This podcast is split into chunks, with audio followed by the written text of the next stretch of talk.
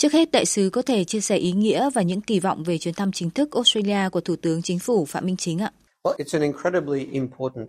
Đây là chuyến thăm cực kỳ quan trọng diễn ra ngay sau dịp kỷ niệm 50 năm quan hệ Việt Nam-Australia vào năm ngoái. Trong đó tất cả các nhà lãnh đạo quan trọng của Australia đã đến Việt Nam. Năm nay chúng tôi sẽ chào đón các nhà lãnh đạo ASEAN. Thủ tướng Phạm Minh Chính là một trong ba nhà lãnh đạo ASEAN sẽ có chuyến thăm song phương chính thức Australia dịp này.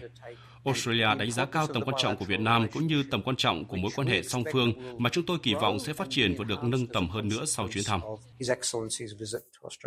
Vậy theo đại sứ, thông qua chuyến thăm lần này, những cơ hội lĩnh vực ưu tiên hợp tác giữa hai nước là gì à, để có thể củng cố và phát triển hơn nữa quan hệ song phương ạ? Vâng, quan hệ giữa hai nước Việt Nam và Australia là một mối quan hệ lớn trải rộng trên tất cả các lĩnh vực. Nhưng tôi có thể khẳng định rằng có 5 lĩnh vực đặc biệt sẽ là trọng tâm của chuyến thăm này. Đầu tiên là tăng cường hợp tác trong hiểu biết chính trị và chiến lược, bởi hai nước có những quan điểm rất tương đồng về nhu cầu tự cường trong khu vực, tôn trọng luật pháp quốc tế và một khu vực tự do và rộng mở. Thứ hai là hợp tác kinh tế và thương mại. Hiện nay Australia có một chính sách kinh tế mới đối với Việt Nam mà Thủ tướng của chúng tôi sẽ công bố trong chuyến thăm Đồng thời chúng tôi hy vọng sẽ thu hút thêm đầu tư của Australia vào Việt Nam. Lĩnh vực thứ ba là giáo dục. Australia là đối tác quan trọng của Việt Nam trong lĩnh vực này. Chúng tôi biết ngài Thủ tướng rất quan tâm đến giáo dục. Vì vậy, dự kiến Thủ tướng sẽ tham dự một hội nghị bàn tròn về giáo dục ở Canberra, gặp gỡ và trao đổi với tất cả đại diện các trường đại học của Australia. Lĩnh vực thứ tư là chuyển đổi năng lượng và biến đổi khí hậu.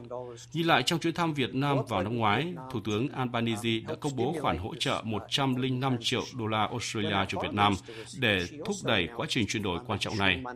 Hay khi Bộ trưởng Ngoại giao Australia Penny Yong thăm Việt Nam, bà cũng đã công bố khoản hỗ trợ bổ sung 95 triệu đô la Australia để giúp Việt Nam thích ứng với biến đổi khí hậu ở khu vực đồng bằng sông Cửu Long. Cuối cùng là tri thức, sự đổi mới và khoa học. Chúng ta đều rất tập trung vào lĩnh vực này. Tôi biết rằng Thủ tướng Phạm Minh Chính đặc biệt quan tâm đến chuyển đổi số. Vì vậy, tôi hy vọng rằng sẽ có một số ý tưởng mới được đề xuất trong khuôn khổ chuyến thăm lần này, mở ra những cơ hội mới cho cả hai bên. Thưa đại sứ, đối với một số lĩnh vực hợp tác tiềm năng như là việc khai thác đất hiếm hay hợp tác trong ngành bán dẫn công nghệ cao, thì hai bên dự kiến sẽ thúc đẩy như thế nào trong chuyến thăm của Thủ tướng ạ? Đây là một vấn đề rất hay. Theo khảo sát địa vật lý của Hoa Kỳ, Việt Nam có trữ lượng đất hiếm lớn thứ hai thế giới, còn Australia là quốc gia khai thác và chế biến đất hiếm lớn thứ hai trên thế giới. Chúng tôi có thể cung cấp cho Việt Nam không chỉ công nghệ để triển khai lĩnh vực này một cách an toàn, mà còn theo cách hiệu quả, tích cực cho nền kinh tế và cộng đồng. Chúng ta cũng có sự kết nối chuỗi cung ứng với Nhật Bản và Hàn Quốc, các quốc gia sản xuất pin và chip máy tính. Tôi nghĩ sẽ có nhiều vấn đề chúng ta có thể thảo luận bởi có một số công ty Australia đang muốn trình bày một số ý tưởng cụ thể với Thủ tướng của các bạn.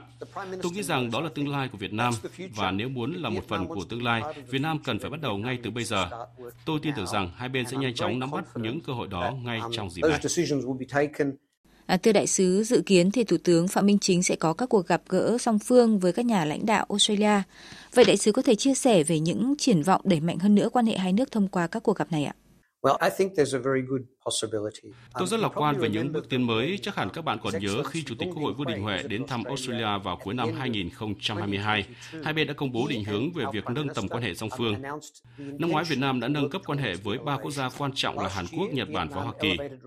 Tôi tin tưởng rằng trong chuyến thăm lần này, hai thủ tướng sẽ có bước đi quan trọng tiếp theo cho quan hệ Australia-Việt Nam.